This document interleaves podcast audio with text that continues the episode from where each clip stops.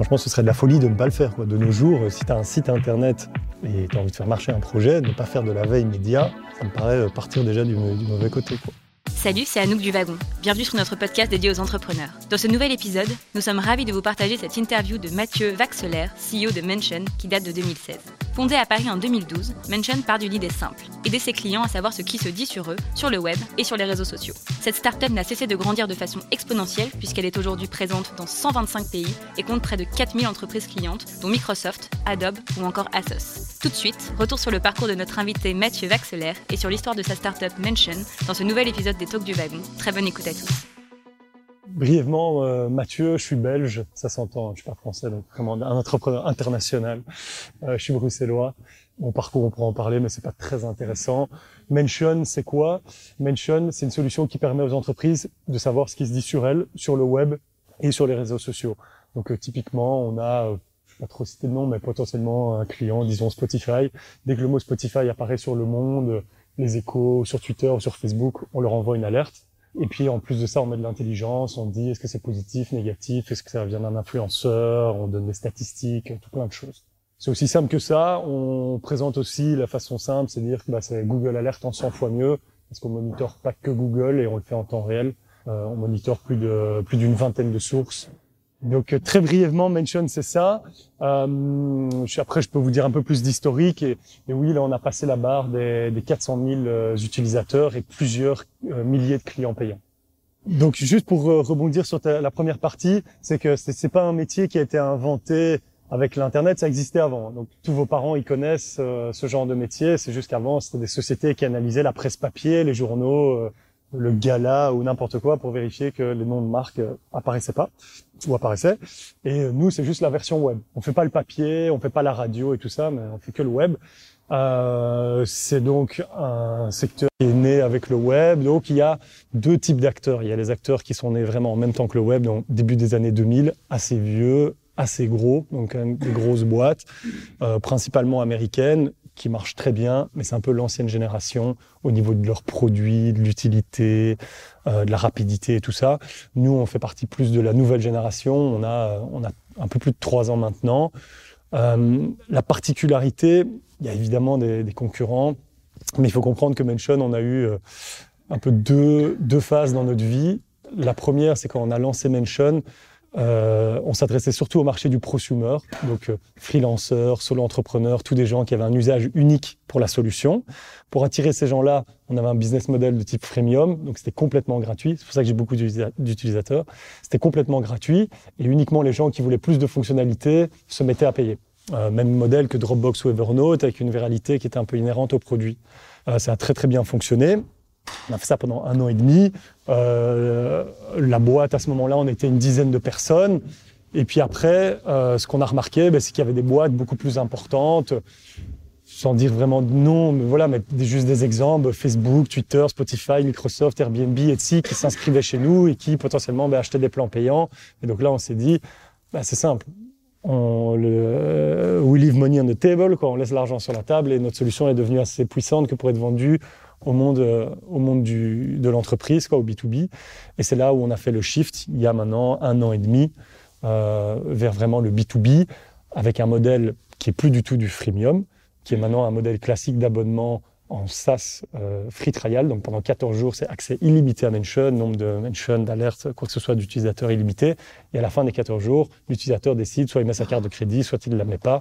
Mais ça fonctionne comme ça on pourra terminer là-dessus s'il faut, mais on commence une troisième phase de la vie de Mention. On va même aller encore un peu plus loin, encore un peu plus sur l'entreprise euh, et accompagner encore plus nos potentiels clients sur l'utilisation de la solution. Ok. Et du coup, euh, pour revenir sur la première phase de Mention, euh, c'est c'est quoi le point qui a fait que vous êtes passé à la deuxième phase? C'est la levée qui vous a qui vous a aidé à ça ou? Euh, Non, c'est pas la levée, c'est le, premier point, c'est juste réaliser que la solution est devenue assez puissante que pour être vendue à des vraies boîtes et se dire attends, je vends des abonnements à des, clients, euh, je sais pas, ça coûtait 4 euh, euros par mois et euh, ils, inondaient notre, notre support. Et puis à côté de ça, on avait une boîte qui allait payer 500 euros par mois. le choix était franchement vite fait Et en plus de ça, on pouvait se poser des questions sur la scalabilité du modèle d'un point de vue technique, avoir des, pour que ce soit rentable avec nos taux de conversion sur le freemium, il fallait des millions, voire des dizaines de millions d'utilisateurs pour faire quelque chose de très gros. Et d'un point de vue technique aussi, ça posait des, des bons challenges. Donc euh, non, la décision a été, a été vite prise de partir vers le B2B avec un modèle euh, self-serve. D'accord, donc bien avant la, ta levée. C'est en fait, ça, non, ça arrivait après la levée. En fait, on a d'abord, on a lancé Mention, euh, freemium, 50 000 utilisateurs, levée, 100 000 utilisateurs, passage, ouais, puis 150 000, puis passage vers le B2B. Ap donc après la levée, quoi. Est-ce que tu peux nous, euh, nous, raconter un peu justement cette première étape? Moi, ça m'intéresse pas mal entre le moment où tu as lancé Mention et le moment où tu as fait une levée, parce que c'est, euh, j'ai vu que tu as fait une levée aussi auprès d'investisseurs de, qui sont pas forcément euh, faciles à convaincre, notamment Alven. Tu n'as pas fait une levée qui est euh, si importante que ça en termes de ces, ces 600 000 euros, donc c'est pas, c'est pas, c'est pas énorme, mais en tout cas tu les as convaincus et je sais que c'est un fonds qui est assez compliqué à convaincre. Donc comment, comment vous avez fait? Quelles métriques vous avez présentées Qu'est-ce qu'ils vous ont demandé? Ouais c'est certain que 600 000 euros de nos jours, ça paraît ridicule, quoi. Le prix d'un développeur à San Francisco. Euh, non, après, non, l'histoire est toute particulière. En fait, j'aurais dû le mentionner bien avant. L'histoire est toute particulière euh, par rapport à Mention. Moi, j'ai pas créé Mention. Moi, j'ai pas créé Mention. Mention, ça a été créé par un startup studio qui s'appelle eFounders. Je sais pas si vous connaissez un startup studio qui a créé des boîtes comme, euh, je sais pas, Textmaster, Frontier Call. Euh, moi, j'étais associé dans eFounders avant. Donc j'avais ma casquette vraiment eFounders. L'une des boîtes pour lesquelles je travaillais, parce qu'on travaille pour toutes les boîtes, c'était Mention. À un moment de vie de la société Mention, il s'est avéré qu'on avait besoin d'un nouveau dirigeant, ça n'avait pas fonctionné avec l'ancien. Et, euh, et c'est là où moi, je trouvais l'opportunité euh, tellement importante pour cette boîte que j'ai décidé de quitter le, entre guillemets, le partnership eFounders pour reprendre Mention. La levée de fonds était déjà faite à ce moment-là. Donc moi, je suis arrivé après la levée de fonds. Donc c'est eFounders qui a l'idée. C'est l'ancien, ouais, c'est eFounders, c'est les, et l'ancienne équipe qui a euh, qui a fait cette levée de fonds. Ouais. Et du coup là, euh, depuis euh, depuis 2013, mi 2013, en gros, vous vivez sur la. Ce qui ce qui s'est passé, c'est pas public, mais ce qui s'est passé, c'est que quand j'ai repris la boîte, il n'y avait plus forcément d'argent dans les caisses. Donc bon, il fallait trouver une solution. Donc euh, on a trouvé un accord avec les investisseurs. Les investisseurs ont un peu remis au pot pour donner une chance à la transition. Et la transition, c'est le passage du prosumer freemium au B2B self-serve et, euh, et un peu à la nouvelle équipe. Et donc voilà, ils ont un peu remis au pot. Et au final, ben, la, la transition s'est encore mieux passée que prévu. Et donc depuis lors, oui, pas de levée de fonds. Quand j'ai repris la boîte, je crois on était une douzaine. Là maintenant, on est 30. J'ai ouvert le bureau à New York. Euh, c'est une période super excitante pour la boîte. Quoi. Et du coup, euh, comment on, gère cette croissance? Parce que tu as une belle croissance depuis, et puis euh, tu t'autofinances, ce qui est intéressant. Euh, comment tu gères ça euh, en termes de déjà une en termes de croissance au niveau de tes employés, et puis après au niveau de, des bureaux que tu ouvres à l'international, puisque ouais. c'est une problématique, j'imagine, qui est complexe. Euh, ouais, super. L'international, c'est toujours un gros sujet. Après, au niveau d'une équipe, euh, ben, nous, on reste quand même Euh, c'est avant tout un produit qu'on vend. Hein, donc c'est vraiment l'équipe technique et l'équipe produit euh, qui sont les plus grosses équipes chez Mention et dans lesquelles on investit beaucoup. C'est vraiment la force de Mention dans, notre marché. Pourquoi on gagne entre guillemets dans le marché grâce à notre produit qui est super simple à utiliser. Euh, donc c'est clair que c'est plus la même chose. Une boîte où on est une petite dizaine, une boîte où on est 30. Euh, c'est toujours aussi chouette, mais ça change quoi. Hein. Euh, il y a, ben, je vais pas dire qu'il y a n'y a pas spécialement de hiérarchie chez nous, mais il y a des gens plus spécialisés sur des domaines. Et puis, euh, je sais pas, je vais être très concret, il y a plein de développeurs ici. Je sais pas, avant on avait un front-end développeur, ben maintenant on en a deux, on en cherche un troisième, on veut avancer plus vite. Même chose avec les développeurs back-end. Et puis après, plus on grandit, plus on peut se permettre d'aller chercher des profils spécialisés. Donc nous, on a par exemple un data scientist qui est full-time in-house chez Mention et qui fait toute la data science chez nous, tous nos algos et tout. C'est quelque chose qui n'était pas possible à envisager quand on était 10. Maintenant qu'on est 30, ça, ça, ça, fait beaucoup de sens et on en cherche, on en cherche d'autres. Donc ça, c'était les deux premières équipes qui ont bien grandi. Et puis après, à côté de ça, ben, le marketing et maintenant euh, la vente encore plus. Quoi. Je crois qu'on, chiffre exact, ça doit être euh, 60-40. Donc 60, 60 c'est vraiment tech produit. Euh, tech produit, data scientist, mobile, Android, product manager, designer, intégrateur, back-end, euh, admin 6, CTO, tout ça, je crois que c'est 60%.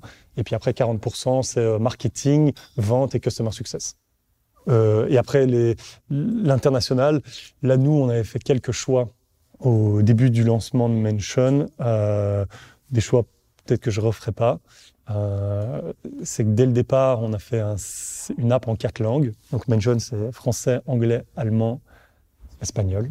Euh, donc l'app en quatre langues, site internet en quatre langues c'est bien, parce que dès le départ, ça te permet d'avoir des clients un peu dans le monde entier, mais c'est, c'est un boulot monstrueux et pas sous-estimé. déjà, évident, c'est beaucoup de boulot de traduction et de maintenir quand un produit bouge et évolue.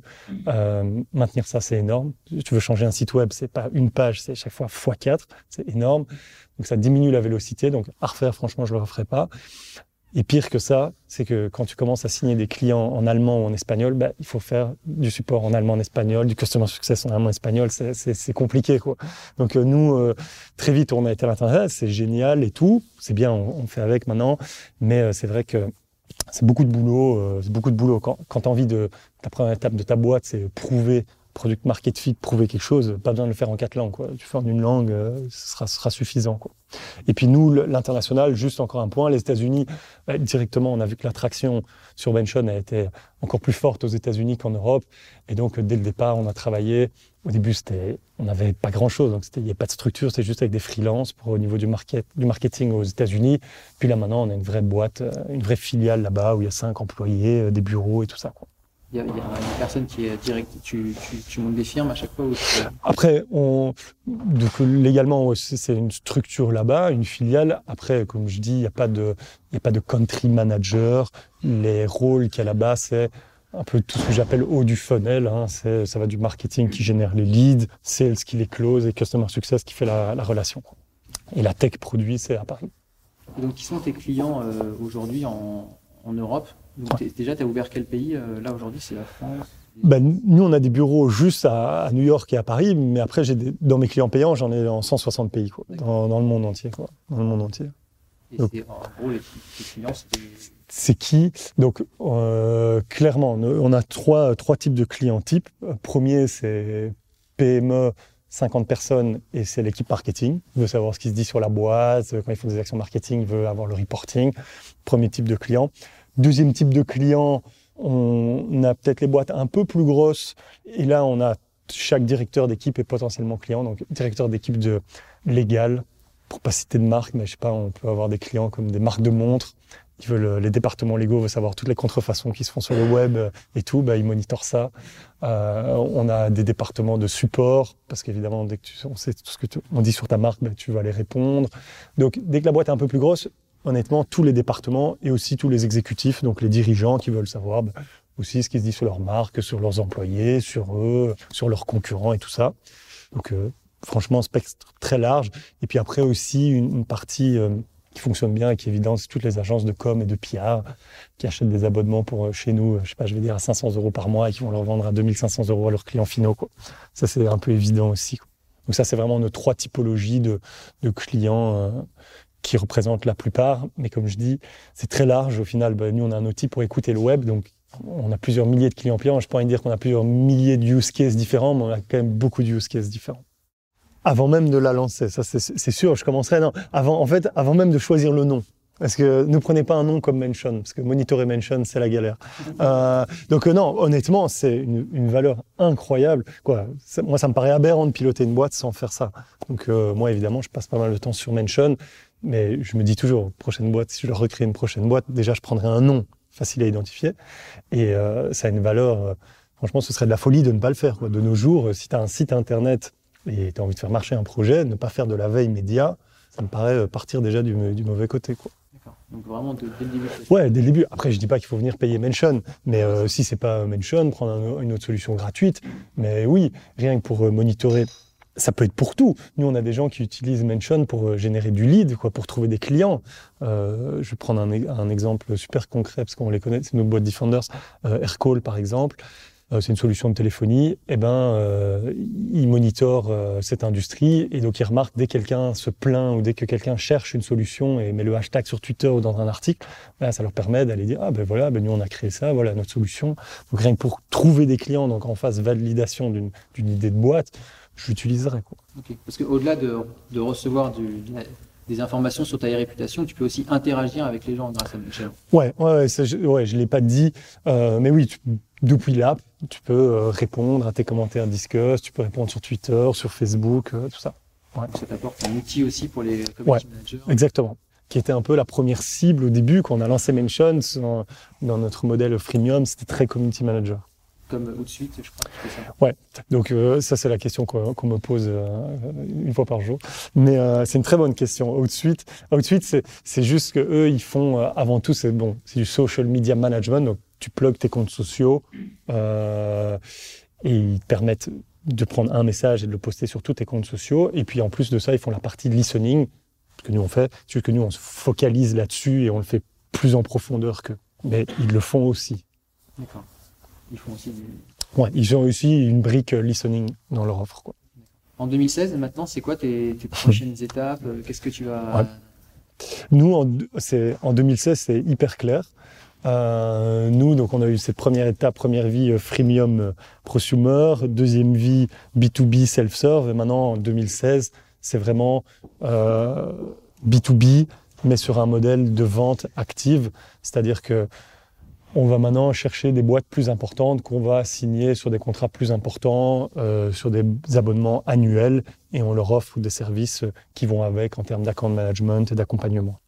T'as pas peur de piquer les boîtes de tes boîtes de pierre qui si, ça c'est la stratégie. À la, à, la fin, moi, c'est vrai que j'en ai marre d'aller vendre ma solution à 500 balles à une agence PR qui va la vendre à 2500 balles à une autre grosse boîte. Je vais aller directement la vendre à 2500 balles. C'est beaucoup de boulot, ça. non, ouais, beaucoup de boulot, plein de stratégies. Ici, il n'y a pas de, du moins chez Mention, on n'a pas de recette miracle. C'est euh, beaucoup de boulot, euh, quoi, tant en marketing qu'en vente. Euh, il n'y a pas un canal qui marche mieux qu'un autre. Si, il y en a qui marchent mieux, mais je peux pas faire qu'un canal d'acquisition. C'est beaucoup de petites choses à mettre ensemble qui vont faire que l'ensemble va fonctionner. J'ai pas de recette miracle en termes de customer acquisition ou autre à partager. on va faire on va faire tout ce qui est plus traditionnel en paid, on fait ce qui est plus traditionnel en SEO, on fait quelques grosses hacks euh, à gauche, à droite, mais rien de significatif. Et puis après, on fait surtout beaucoup d'inbound, donc création de contenu, contenu exclusif. Les gens nous donnent leur contact pour avoir accès à nos e-books, accéder à nos, à nos webinars. On essaye de les faire avancer dans le funnel et dès qu'on détecte qu'ils sont potentiellement acheteurs, eh ben, ils passent aux sales et là, les sales les attaquent. Quoi, les attaquent? Les euh, s'en occupent. Leur offre un super service je veux dire, ça dépend du client et de son objectif quand il utilise Mention. Donc, il y a des clients, c'est uniquement, quoi, uniquement. Il y a des clients, et beaucoup de clients, c'est en fait, ils achètent l'assurance que si on parle d'eux, ils sont au courant. Et donc, bon, le seul moyen de voir, c'est soit on réussit, soit on réussit pas. Donc, euh, euh, je veux dire, dès qu'on parle d'eux, on leur dit. Et si un jour, ils tombent sur quelque chose sur le web, on a parlé d'eux et on leur a pas dit, là, ils vont se dire, ouais, Mention ne fonctionne pas. Heureusement, ça arrive pas. Mais euh, donc là, je veux dire, eux, ils achètent une assurance, quoi. Donc euh, ça fonctionne, c'est ça leur KPI. Dès qu'on parle de moi, je reçois une alerte, je suis au courant. Après, il y a des gens qui l'utilisent plus activement, comme je dis, il y a le use case sales, où là, c'est pour générer du lead, et eux peuvent se mettre eux-mêmes leur propre KPI. OK, combien de leads j'arrive à générer grâce à un outil comme Mention? Il y a des gens qui l'utilisent au support pour répondre aux clients. Est-ce que j'arrive à augmenter la satisfaction client via Mention? Ça dépend vraiment du client et dans la stratégie où on va maintenant plus vers les, boîtes plus importantes, on définit ça avec eux, on les accompagne, on les aide, on, fait un peu du sur-mesure. On fait pas de, juste pour euh, bien expliquer, on fait pas de développement custom. Quoi. Donc je vais pas aller changer mon app ou mon API ou quoi que ce soit ou une fonctionnalité pour un client. Ça je fais pas. On fera à première vue jamais. Euh, nous, on a vraiment une philosophie parce que ça reste notre force, c'est le produit. C'est on fait un produit en faisant 20, en faisant 20% des fonctionnalités, je remplis 80% des besoins. donc, euh, certes, je sais pas, je prends un exemple, je dis, je sais pas, Coca-Cola qui aurait une demande complètement folle, un truc compliqué. Bah non, peut-être que sur Mention ça marchera pas. Et franchement, je serais hyper content de lui dire, va voir notre concurrent. Et quoi, j'aurais aucun problème avec ça. Nous, c'est vraiment l'autre, euh, l'autre vision. Donc, on, on, fait un produit extrêmement simple, extrêmement intuitif. On fait pas trop de fonctionnalités on fait ce qu'il faut, qui marche très très bien, et grâce à ça, on arrive à couvrir, on pense, 80% de, des besoins normaux de, de quelqu'un, même avancé, qui veut faire du média monitoring. En interne, c'est facile parce que c'est notre ADN. Donc, euh, j'arriverai, en fait, j'arriverai même pas à faire le contraire. Quand même dans la tech, je leur dirais, les gars, on fait juste ça parce que c'est le contrat à un million, là. C'est ma levée de fonds, quoi. Je dois même plus lever de fonds, c'est mon contrat. Euh, je pense même, ils grinceraient des dents. Euh, donc non, en interne, c'est notre vision. Après, ce qui est, ce qui est parfois fou, Pourquoi bien C'est que Mention, bah, vu qu'on monte en gamme, on est maintenant bah, considéré d'égal à égal avec des solutions qui sont parfois bien plus poussées et qui font du custom development. Et donc, dans ces processus-là, on voit, c'est vraiment des, processus complètement différents. Là, c'est des, des RFP, donc des requests for proposal. Donc, c'est des clients, pour pas en mentionner, je sais pas, je prends par hasard, disons, euh, Etihad ou Air France qui arrivent. Eux, c'est des énormes budgets. Là, on parle en, on parle en millions à l'année. Et donc, eux, ils font des, des listings complets des fonctionnalités qu'ils veulent, de la sécurité, des backups et tout. Et nous, parfois, on est inclus là-dedans et on lit ça, mais on rigole parce que c'est clairement pas vers ça qu'on va. Quoi. Et ça, on veut pas y toucher parce que ça, j'ose pas imaginer. C'est un, un autre métier. quoi. C'est vraiment un autre métier, ça, je pense. Nous, bah, ça, c'est la, vraie technologie de Mention. On a des choses développées, euh, fait quoi, fait maison, nos propres, nos propres crawlers. Hein. On crawl euh, 500 millions de pages web euh, en temps réel. Ça, c'est fait chez nous. On a euh, chaque fois un peu des solutions pour pour chaque source, hein, que ce soit Twitter ou Facebook. On sait un peu de tout. Donc, euh, on prend ce qui est public, on fait des accords avec eux, on, s'arrange pour être sûr d'avoir tout. Quoi, le produit, il évolue toutes les deux semaines. quasiment toutes les deux semaines, il y a une nouvelle fonctionnalité, il y a quelque chose qui change dans le produit. Après, à court, moyen terme, c'est certain qu'on reste dans ce marché-là. C'est un marché énorme, il y a une opportunité énorme, on est super bien positionné. Donc, on reste là-dedans, mais le produit peut aller beaucoup plus loin. C'est vers ça qu'on va beaucoup plus créer beaucoup plus de valeur ajoutée pour l'utilisateur. Et c'est vraiment toujours transformer l'idée de transformer cette data qui est brute en fait, hein, la data brute qu'on va chercher, qu'on va crawler, la transformer en data intelligente, sur te dire est-ce que c'est un influenceur, est-ce que tu lui as déjà parlé, qu'est-ce que tu dois aller lui dire, aider nos utilisateurs au maximum là-dessus quoi.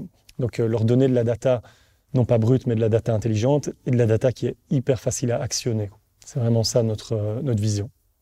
Ouais, donc tu vas pas développer de, nouveaux, de nouvelles fonctionnalités, plutôt de, de, mieux euh, travailler les données que vous allez euh, que vous récupérez. Ouais. Plus de choses aux clients, mais au final. euh, Ça, c'est en amont, bah, ça, ça dépend. Donc ça, c'est vraiment l'équipe euh, technique et l'équipe data science. Après, dans l'équipe produit, il y a vraiment des nouvelles fonctionnalités aussi qui arrivent. Euh, ouais. enfin, donc ça, ça vient parfois des clients, ça vient parfois de vos idées, j'imagine, mais ouais, comment on choisit de la mettre ou pas en fait Nous, euh, nous, on a eu de la chance dans notre malchance. C'est-à-dire que nous, Mention a été lancé. Ça a super bien marché dans le positionnement prosumer, blabla. Et puis, euh, je sais pas, pour raison X, Y, Z, le produit, il a plus trop évolué. Il a plus, il a pas tellement évolué pendant un an, un an et demi, et à un point, un tel point qu'à un moment, ça devenait un peu un problème. Et donc, en fait, quand tu as 100 000 utilisateurs qui utilisent ton software depuis un an, un an et demi, ils crient, ils t'insultent pour euh, te dire construis ça dans ton produit. Donc nous, c'est évident ce qu'on doit faire. C'est sur les deux, je vais dire sur la prochaine année encore, c'est évident ce qu'on doit faire. On peut pas se planter sur nos euh, priorités. Tout ça parce qu'on n'a pas été assez vite au départ, ce qui est dommage. Mais euh, donc on- entre guillemets, là maintenant, on a cette chance-là. Et après, euh, sinon, bah, c'est pour ça qu'il y a des chefs produits. Et chez nous, on a un chef produit qui reçoit toutes les demandes, que ça vienne du support, que ça vienne de la vision des fondateurs, que ça vienne des investisseurs, de nos coachs ou surtout de nos utilisateurs et nos clients. C'est surtout ça. On priorise, on essaye de grouper les choses, les stories. Et puis après, euh, en fonction des décisions stratégiques de la boîte, si on se dit, OK, tel courteur, on se focus à fond sur les, les agences PR, par exemple, OK, on sait qu'on va développer des fonctionnalités pour eux. Quoi. Et pourquoi vous, enfin, aujourd'hui, vous êtes euh, dans une période où ça marche bien, c'est une boîte qu'elle va en poupe, vous grossissez bien.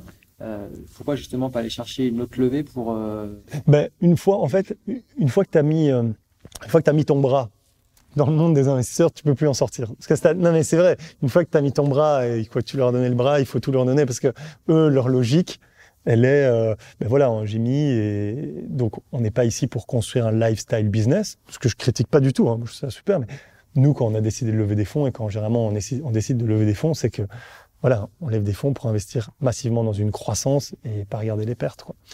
Euh, nous, c'est un choix qui a été fait historiquement et qui est un bon choix. Et donc, nous, c'est cette stratégie-là qu'on va continuer.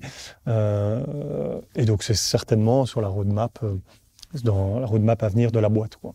qui pourra faire plaisir à tes clients parce que tu iras plus vite Exact, exact, exactement, exactement. Quoi.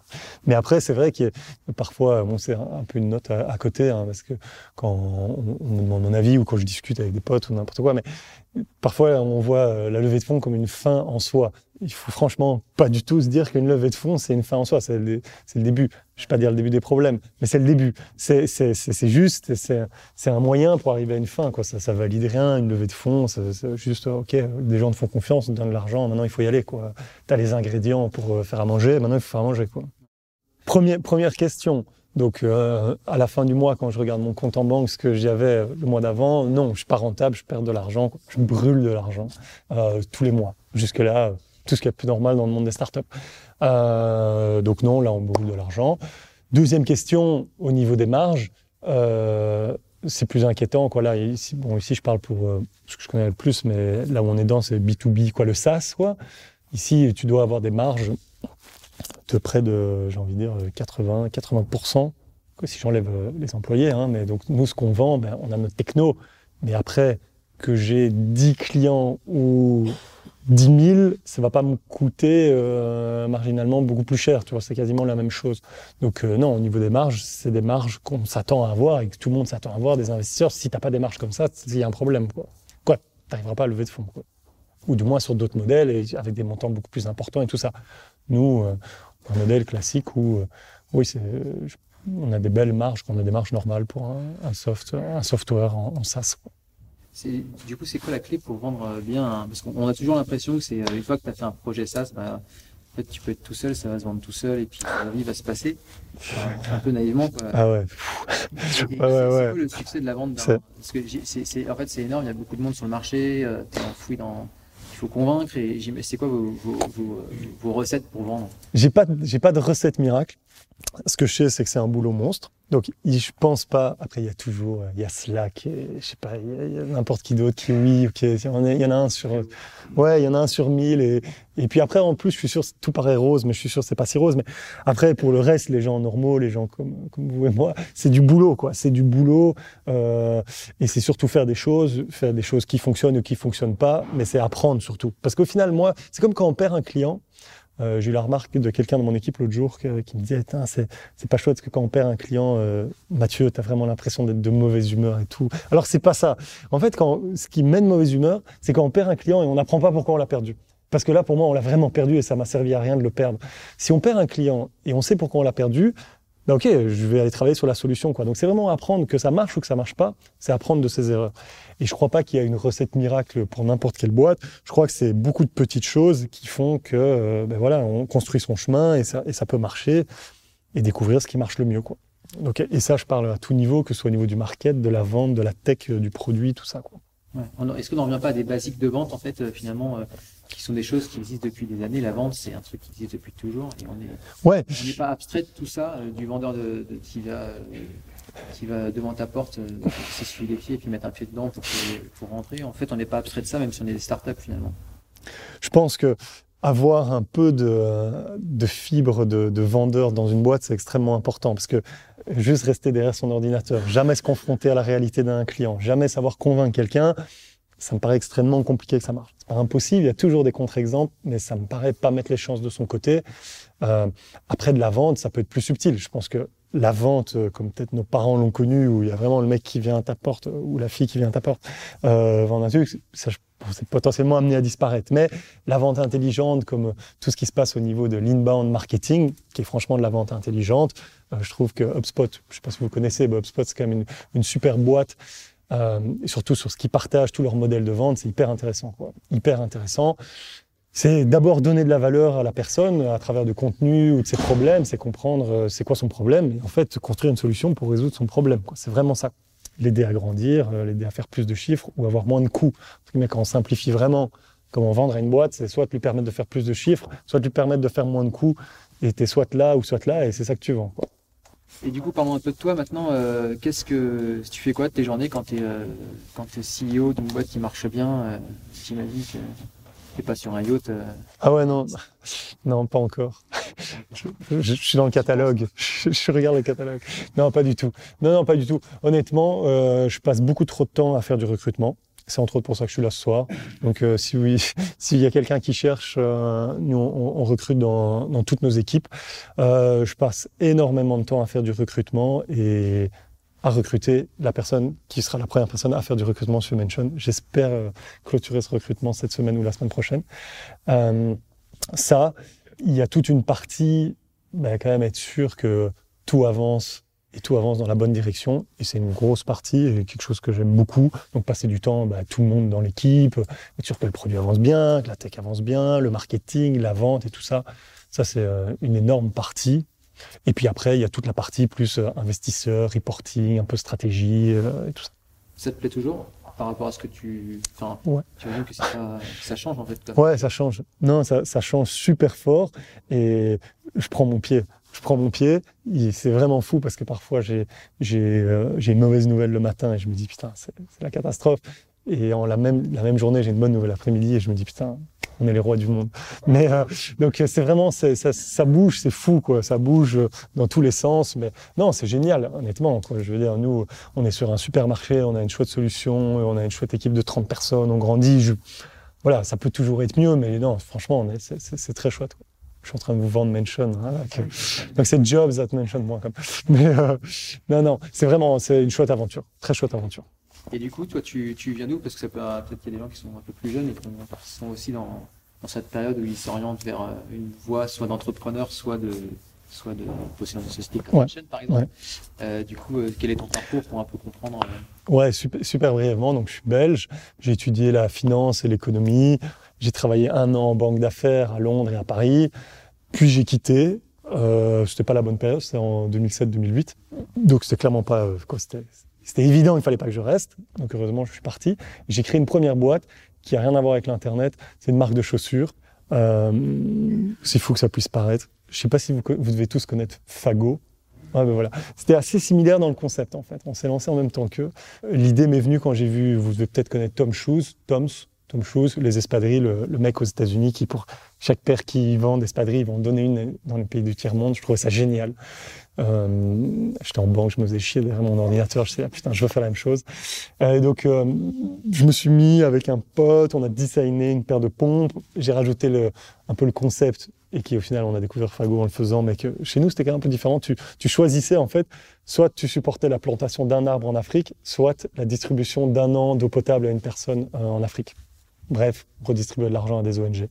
Euh, et euh, donc voilà, je suis parti euh, 4-5 mois au Brésil, euh, produire ces pompes, et, euh, et avec un, un de mes potes. Et euh, ça a bien marché, en fait, ça, ça a bien marché, mais j'ai fait une super grosse erreur, c'est que je me suis pas posé les bonnes questions avant de me lancer. En fait, je voulais avant tout quitter la banque, je voulais pas spécialement lancer une marque de pompes. Je déteste les pompes, je déteste les fringues, je déteste la mode. Donc, je me suis retrouvé à des salons de mode à Paris, euh, dans un milieu, quoi, des gens que c'était pas mon truc, quoi. C'était pas du tout mon truc. Et donc, euh, moi, après un an et demi, euh, on vendait dans 10 pays, euh, 60 magasins et tout. Moi, j'ai dit à mon, mon associé qui était, qui est toujours hein, mon meilleur pote, quoi, un de mes tout bons potes, et j'ai dit, euh, moi, j'arrête, quoi. C'est pas, pas mon truc, quoi. Et puis après, on a arrêté. En fait, lui a pas continué, on a arrêté. Et après, ah oui, après, qu'est-ce qui s'est passé? Et après, je suis passé dans, dans, et là, je me suis dit, euh, ben, comme beaucoup d'entre vous, je faisais cette erreur de lire TechCrunch trop, et, euh, et je me suis dit, il faut faire un truc dans la tech.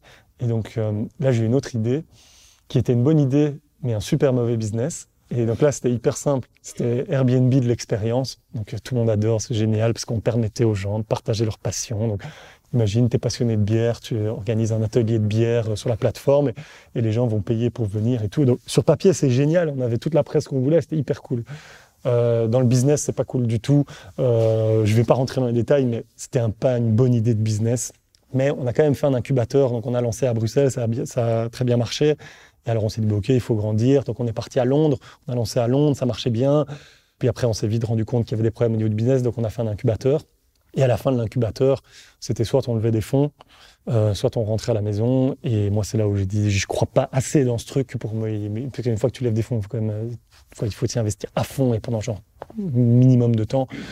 Euh, tous les trois, on était trois, euh, tous les trois, on n'était pas sereins sur ce plan-là. Donc on est tous les trois repartis de notre côté. Et c'est à ce moment-là que j'ai rejoint iFounders. C'est clair que je préférais mieux m'y connaître en tech. C'est certain que je préférais m'y connaître en tech et pouvoir mieux comprendre et tout. Après, l'important c'est de connaître ses faiblesses. Je sais que c'est une faiblesse. Le mec, euh, dès qu'il va me parler euh, en détail de son API et de son truc, je, quoi, suis perdu complètement. Donc, il y a des gens qui le font ma quoi, tu vois, qui sont là pour ça, tu vois, et c'est pas mon, c'est pas ma responsabilité euh, technique de le faire. Donc, c'est une faiblesse. Les gens qui sont là pour ça, et, voilà. Quoi. Donc, moi, c'est clair, j'ai beaucoup plus de facilité à passer du temps à gérer une équipe marketing ou sales que technique. En fait, dans notre cas précis, quand Mention s'est lancé, c'était simple. C'était pas simple techniquement, mais c'était simple ce qu'il fallait faire. Il fallait faire mieux Google Alert. Google Alert, c'est 27 millions, 27 millions d'utilisateurs. C'est Google, donc c'est quand même balèze. Mais en même temps, c'est pas si balèze parce que ça monitore que Google, c'est pas en temps réel, il n'y a pas de statistiques, il n'y a pas d'analyse, il n'y a rien. Donc, euh, nous, c'était ça. C'était juste se dire, ben, en fait, on doit construire un produit qui est mieux Google Alert. Et donc, euh, ça doit monitorer euh, plein de sources en temps réel avec de l'analytique, de la collaboration. On n'a pas fait tout au début. Mais c'était ça notre pitch, quoi. Nous, c'est Google Alert en crack, Google Alert 100 fois mieux. Donc je pense que pour ceux qui lancent des boîtes, c'est toujours se dire, ben, bon, soit vous êtes sur un truc qui n'existe pas du tout, bon, voilà, c'est un peu plus compliqué, mais euh, si jamais il y a quelque chose qui existe déjà dans le marché, il faut juste se dire, ok, je dois mon minimum viable product, mon MVP, je fais quelque chose qui est juste mieux que ça, et puis voilà. Quoi.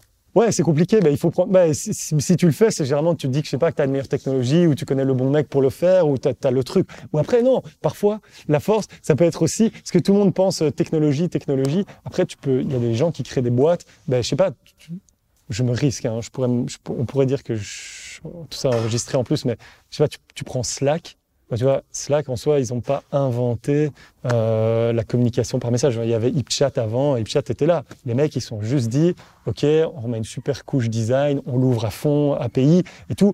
Donc, tu vois, il faut pas juste penser techniquement. Ça peut être au niveau d'un positionnement, ça peut être au niveau du marketing, ça peut être au niveau de, la, ton acquisition client. Il y a juste un endroit où tu dois être dix fois meilleur que celui qui est déjà dans le marché, quoi. Parce que sinon, je vois quoi, tu vois, sinon, pourquoi un mec viendrait chez toi et pas chez l'autre? C'est fini pour aujourd'hui. Merci d'avoir écouté ce podcast. Si cet épisode vous a plu, pensez à vous abonner sur iTunes ou Spotify. Et si ce n'est pas déjà fait, je vous invite à laisser un avis et à le partager sur vos réseaux préférés. À la semaine prochaine pour un nouvel épisode. Salut à tous!